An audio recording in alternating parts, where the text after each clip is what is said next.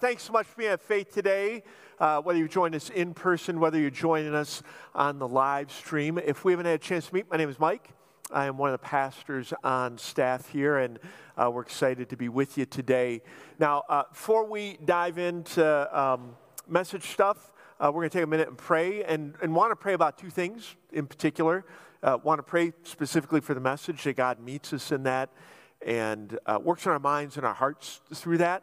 But also want to pray for an event that we're going to be participating in as a church later this week. Uh, we partner here at Faith with a uh, ministry uh, called Another Way Pregnancy Center. And uh, I really appreciate Another Way for, for, a number of reasons, two of them being this. Number one, uh, Another Way gets the theology right. In, in our culture today, we, we have a, um, a tendency at times to make a distinction between a child that is born and a child that is unborn. And the Bible doesn't do that. The Bible uses, in fact, the Bible uses both, both the Old Testament and New, it will use the same word to describe a child that is unborn as it will to describe a child that is born. Because that child is a child, whether it's been born yet or not. Now, I appreciate that another way gets this, but even more so, I appreciate, appreciate that another way isn't just thinking right, they are doing right. They are, they are going out of their way to do good and to come alongside of women who have found themselves in an unplanned pregnancy and to help them, both before and after that child is born. And so they're, they're having their fall fundraising dinner. It's this Thursday. We are sponsoring a couple tables there. I'm told we still have a few seats left for that. And so if you want to come, we would love to have you come. You can come for free. Now, it's a fundraising dinner, so their, their goal is that you don't get out of there for free, but that's whatever, you know. It's, it's the way those work, okay? Um, so if you want to come, uh, Kelly Lindman is going to be right outside these doors to the right at the community station after church. Get with her, and while supplies last, you can still join us. I'd love to have dinner with you Thursday and be part of that with you. So let, let's pray for the event, for our time together, and then we'll jump into things. Father, um, we just pray for Thursday and for another way and this fundraising dinner. Father, for some people, pregnancy is just this exciting time. It's something that we've hoped for and dreamed for and, and even tried for. And it's just, it feels like a huge blessing. And for other people, it is a frightening and scary time with all kinds of uncertainty and unanswered questions. Father, thank you so much for another way the ways that they seek to be the hands and feet of Jesus in a tangible way to women who are struggling. We just pray that you would provide and that you would help them with the ministry that they are engaged in this Thursday and, and all year long.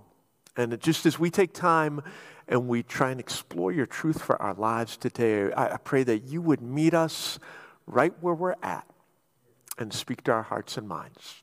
In Jesus' name, amen. Well, I, I remember where I was at when I got the news. My wife and my son had gone to the eye doctor for what they thought was going to be a routine exam and contacts. Uh, all, all, our son's life, he had had visual issues. He's, you know, getting glasses. He was always saying they didn't help. The glasses were getting discarded. And, and my wife was like, hey, you know, we, we got to get him contacts. That's going to be the key. And, and I, I'll just be honest, I wasn't a fan of the idea of contacts. At the age of 13, our son was not the best at taking care of stuff, all right? Kind of goes with the kid. It's just 13, right? And so, and I'm like, why are we going to put all this money into contacts? He's not going to take care of them. And, and my wife was like, no, he's going into high school. This is going to be like his first, you know, experience in public school. We got to give him every advantage possible. I was like, okay, fine, we'll do the contacts. So they get home. My wife is not a very emotive, expressive person, and she is openly crying. Now, before you correct me after church or send me a nasty connection card, all right, I know what I'm about to share next is not good, okay?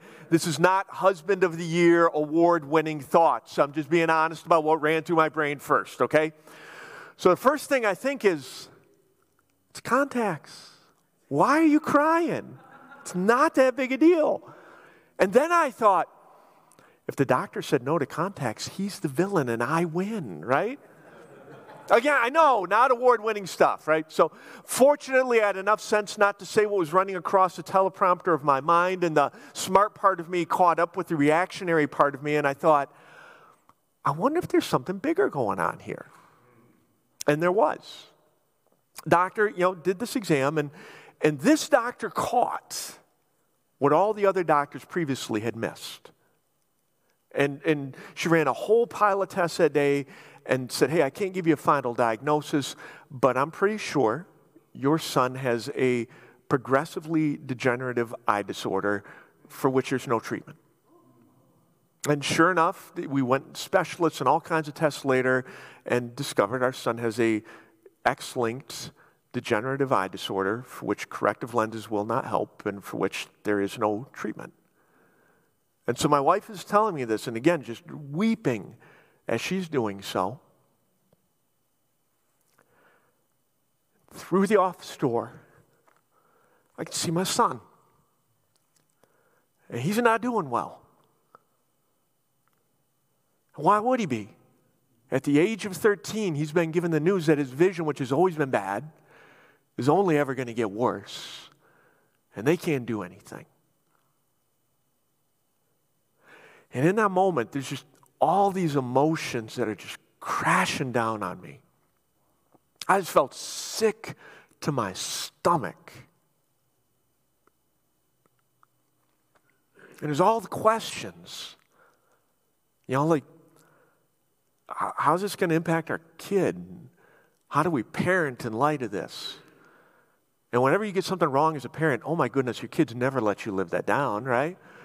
You know, you have to deal with all the questions. I told you I was right, those glasses never helped. And this is why I always sit in front of the screen, and you guys always give me a hard time. And how you navigate that, you know? And then there's the questions like, where's God? Because maybe God didn't orchestrate this, but He sure enough let it happen. And how am I going to relate to God in light of what's unfolded here in my home? See, just stop and, eh, like, have you ever been there?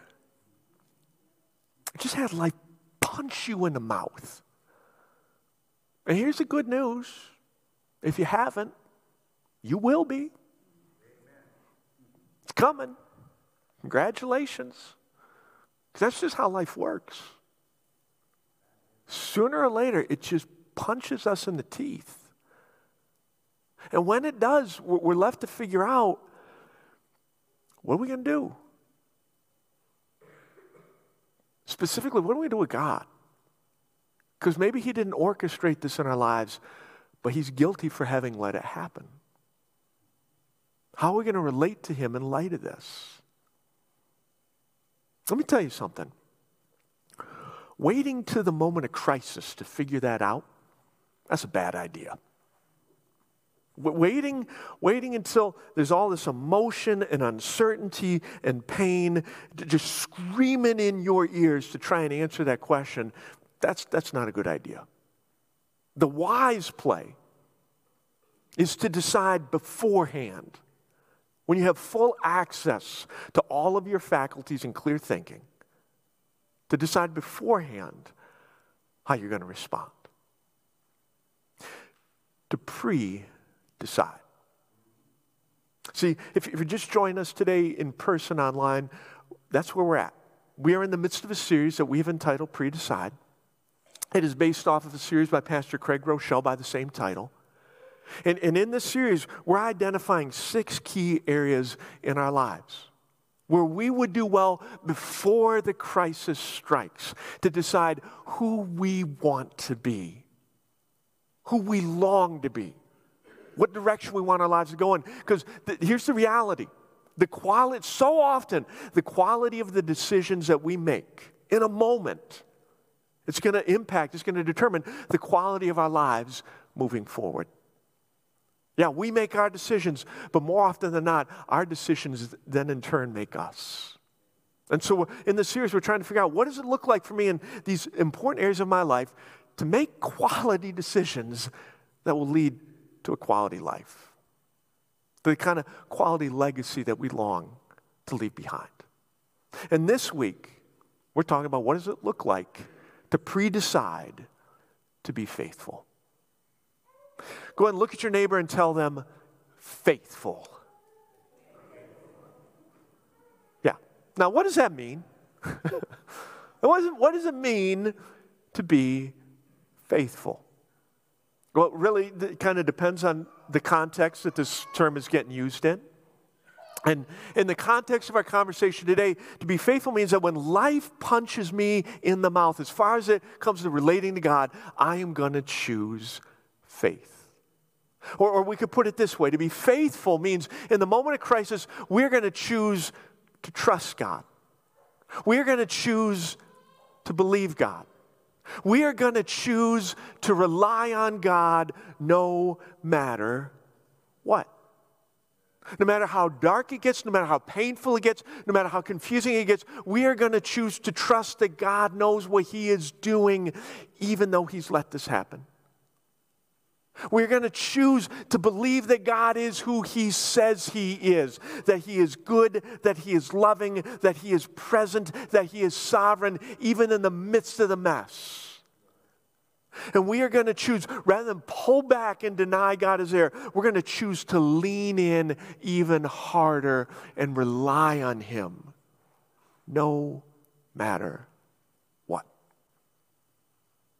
Now, we hear this and we think, okay, that sounds pretty virtuous. But then we wonder is that even possible? Like, is it really even possible for regular people like us to do that? Listen to me, please. Yes, it is. It is possible for you and for me to choose faith. In fact, in the biographies of Jesus' life. You have just a host of examples of people who chose to be faithful. Today, we're going to look at a few of them and just, just see what faith could look like for you and for me. The first one comes from Luke's biography of Jesus' life, and it starts with this guy who's, who, who we're going to call the centurion. Centurion, he has a number of people who work for him, one of whom he cares deeply about, and one of whom is really sick. Like, we don't know if this guy's going to get better or not, kind of sick. And, and Luke tells us that the centurion sent the elders of the Jews to Jesus to ask them to come and help his servant. Now, that should grab our attention. The, the, centurion, he is a soldier responsible for a host of other soldiers that are there in Israel actively oppressing the Jewish people. So, as an elder of the Jews, you know, like my typical response to somebody like the centurion is to pray that their dog poops in their sandals or like they fall in the shower and break something, all right? Centurion would be hated by these people. So, the fact that he goes to ask them for help makes no sense. But what, what's even crazier is we see next that they help. Like they go to Jesus on this man's behalf. And here's what they say next. Here we go. All right. Um, it worked, right? Okay. So uh, when they came to Jesus, they pleaded earnestly with him This man deserves to have you do this because he loves our nation and he's built our synagogue. Right? So basically, like, like this guy put up the cash for the construction of our church. You should do this for him, Jesus. Now, Jesus doesn't address their logic, but he goes. Right? And as Jesus is on the way, the centurion sends word. He says, Jesus, I don't deserve to have you come under my roof. I'm not worthy to have you in my home. You just say the word. You just say it. And I believe you're going to do it. Listen, before this man could sense that Jesus was present with him, before Jesus had done what he wanted Jesus to do, while he's still in the midst of the mess, the centurion chose faith. Or if not the centurion, how about our next one? How about the Canaanite woman? Jesus and his disciples, they're, they're trying to get away on retreat, right? They're trying to get alone, get away from ministry, people, drama. They're trying to get ready for Jerusalem and the cross, the crucifixion. Somehow, they've gone to this out of the way place. Somehow, this Canaanite woman, she's discovered that Jesus is in town. And this woman, she is chasing after Jesus, trying to find him, and, and she's hollering after Jesus, Lord, son of David, have mercy on me. My daughter is demon possessed and suffering terribly. Like when your kid's not doing well, that again, that just tears you up as a parent. When you sense the dark forces of hell in your child's life actively at work, that is devastating. So this, this woman comes to Jesus looking for help. And what does Jesus say? Well, initially, he didn't say anything, he ignores her. In fact, he ignores her for so long, eventually the disciples are like, Jesus, would you just say something? Like, send her away because she keeps crying out after us. Now, if that's not disturbing enough, it's going to get more so. And, and listen, I wish we had time to unpack all the reasons why Jesus is going to respond the way that he is. We don't have time to unpack it all. Don't, don't get lost in the weeds of Jesus' response here. Watch for the faith. Another, another time, another sermon, we'll unpack it. So, Jesus, he says this next her. He, he says, I was sent only the lost sheep of Israel. In other words, I'm here for Jewish people. You're a Canaanite that is un, as un-Jewish as you can get. I'm not here for you. This woman, she, she's not taking no for an answer. She kneels before him and says, Lord, help me. To which he replies, It's not right for me to take the children's bread and toss it to the dogs. And if you're sitting there and you're thinking, did Jesus just call her a dog? Yes, he did. Now, again, please don't get lost in the weeds of why Jesus is responding the way he is. If you're like, I got to know today, catch me out at trunk or treat. We can talk about it, all right? Look at the faith. Yes, Lord. Even the dogs eat the crumbs that fall from the master's table. You call her what you want. This woman has faith. In fact, Jesus says to her, You have great faith. Listen, when Jesus seemed to be ignoring her, she still believed he was listening. When Jesus seemed cold and uncaring, she still believed he was good in the midst of a divine response or a lack thereof, and all the confusion that can come with that, this woman chose faith. Or how about blind guy number one? Blind guy number one, he's the only person whose name we get. His name is Bartimaeus. And Bartimaeus' story is this story of contrast. Like, on one hand, you have all of these important elements yeah, you've got Jesus. He's important. He's the teacher, he is the miracle worker, he is standing up to the establishment. You have Jericho, Jesus is working through Jericho on his way to Jerusalem, the two most important cities in Israel at the time. You have it's the Passover. This is the most important holiday on the Jewish calendar. And then you have Jesus heading to Jerusalem for what he knows is going to be the crucifixion, the pivot point in all of human history. You have all of these important elements and then you have Bartimaeus, who characterizes everything that is unimportant. Bartimaeus is blind. In his culture, that means that God has cursed him for some sin that he's committed. Bartimaeus is poor. There's not a lot of opportunities for advancement in his world. And Bartimaeus is a beggar. He is dependent upon the generosity of others to just survive. Now, Jesus is making his way through Jericho. Everybody from town has lined the streets. They want to see Jesus. Maybe he'll perform a miracle. Maybe he'll say something incredible. Maybe he'll get in a fight with a Pharisee. Who knows? They're, they're there to see him. Bartimaeus has figured out that Jesus is coming through town, and Bartimaeus starts hollering, Jesus, son of David, have mercy on me. And the people who have lined the streets to watch this, here's how they respond they rebuked him and told him to be quiet. Now, that's a sanitized way of letting you know they told him to shut up. Shut up, you deplorable sinner. Who are you to call on the prophet? Shut up, you, you insignificant beggar. Who are you to interrupt his grand entrance? Shut up, you social inconvenience. Who are you to get in the way of what we're trying to watch? Just shut up. You're insignificant. You're undeserving. You're worthless. You're not good enough. You don't measure up, and you never will. So just shut it. Listen. When everybody and everything, and maybe his, even his own thoughts, are screaming at Bartimaeus that he is not worthy of God's caring concern, Bartimaeus chooses faith.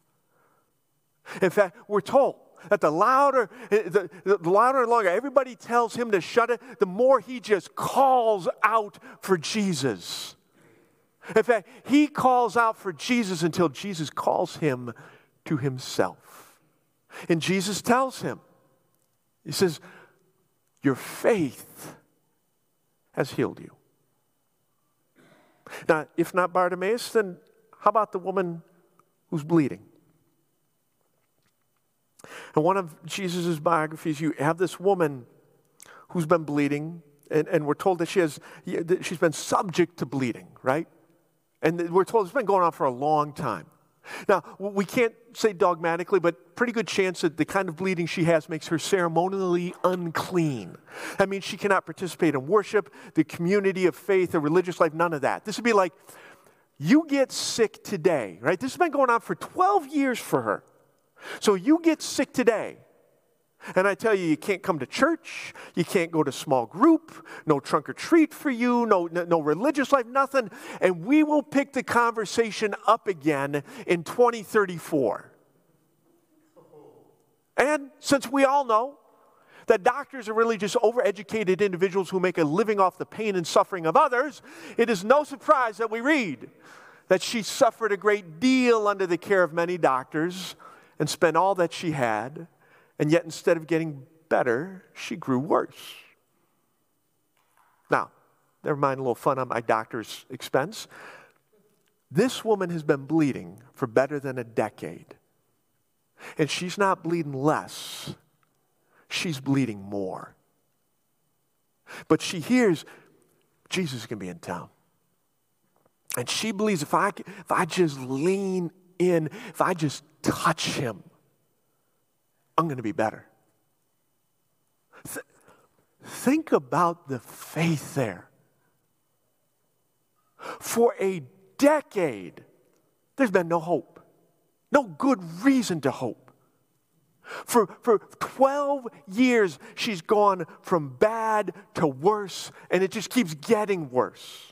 She's exhausted all of the money, she's exhausted all of the options. Nobody can help her.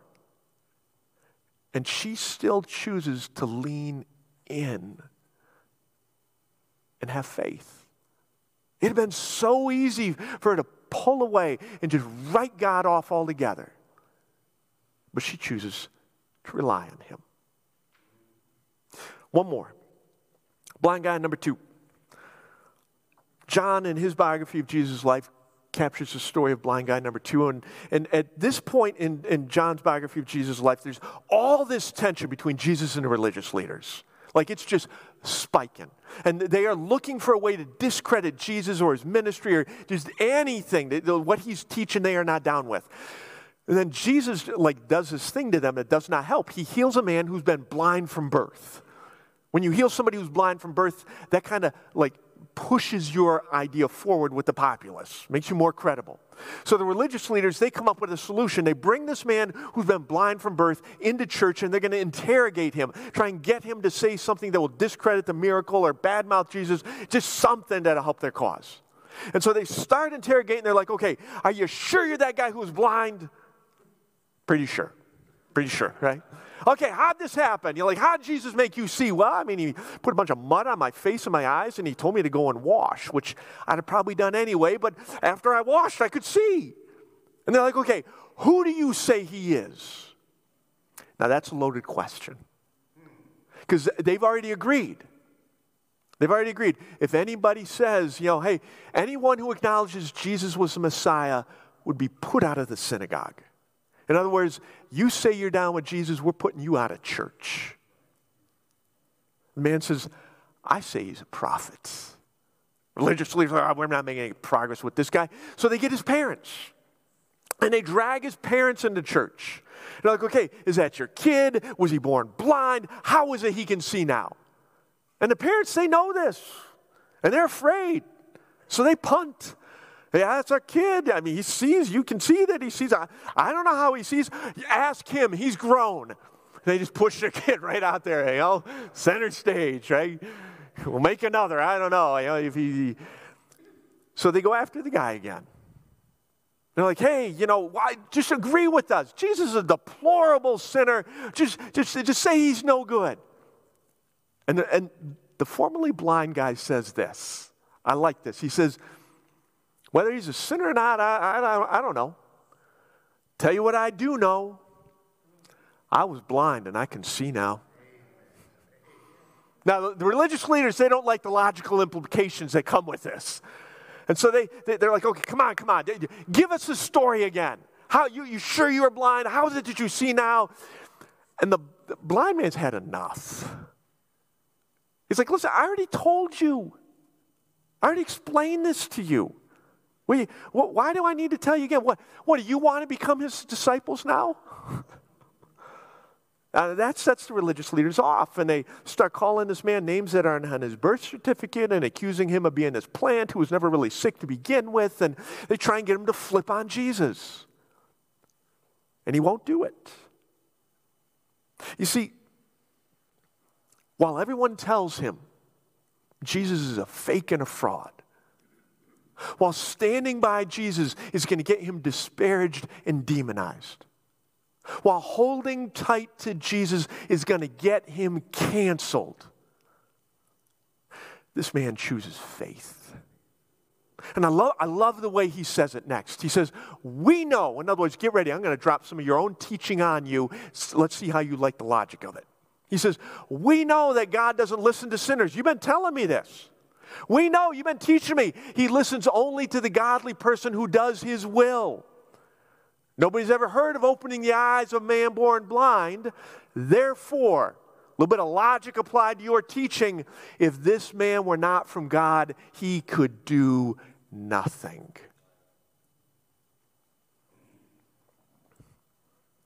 Gang, sooner or later, Life is going to hit every one of us in the mouth. That's right. Not if, but when. Bottom's going to fall out of the economy. We're going to lose a job. The finances are going to go sideways.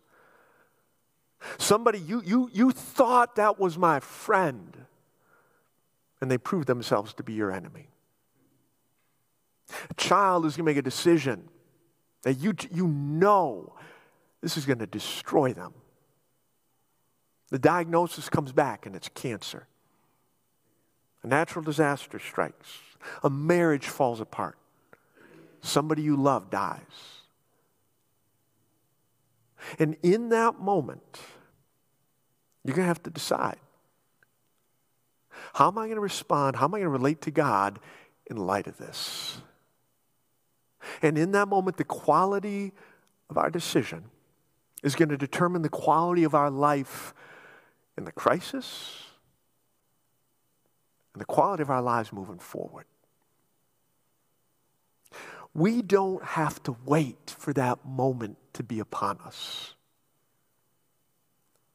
we can pre decide who we are going to be. We can pre decide to be faithful because of who we long to be as followers of Jesus, because of the legacy we long to leave for those who are coming after us. We, we, can, we can follow the example of those who have gone before us, who chose to trust God, to believe God, and to rely on God no matter what. Like the centurion, before God even comes through with what we want, we can choose to trust God, to believe God, and to rely on Him no matter what. Like the Canaanite woman, when, when God seems inattentive and uncaring and confusing, we can choose to trust Him, to believe in Him, and to rely on Him no matter what. Like blind man, number one, like Bartimaeus, when we feel unworthy of God's goodness, we can choose to trust and believe and rely on God no matter what. Like the bleeding woman, when life is going from bad to worse with no hope in sight, we can choose to trust and believe and rely on God, like blind man number two.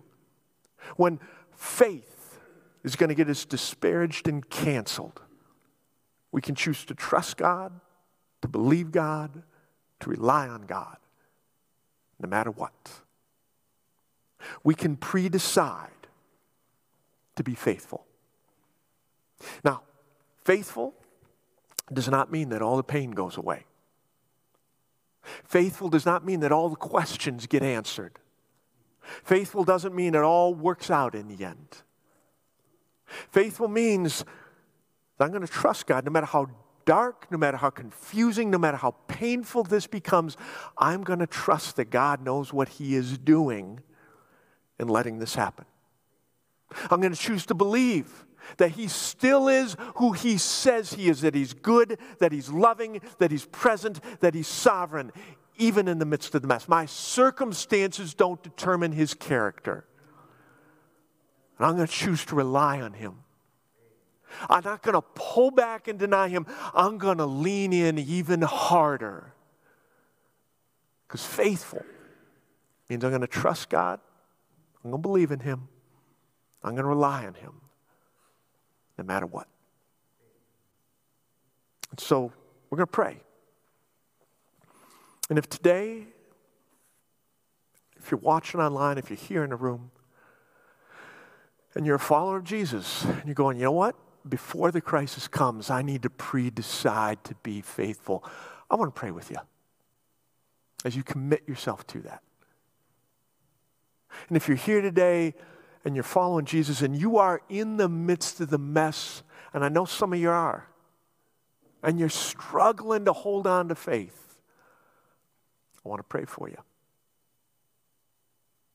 And if you're here today and you're not following Jesus, but you want faithful to be part of the legacy you leave behind, faithful starts with faith in Jesus.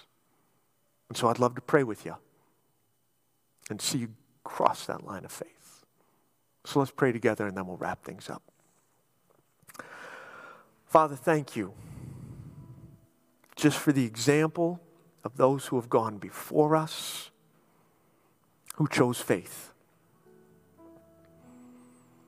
Father, for some of us, right here, right now, while life is still good, things are still manageable,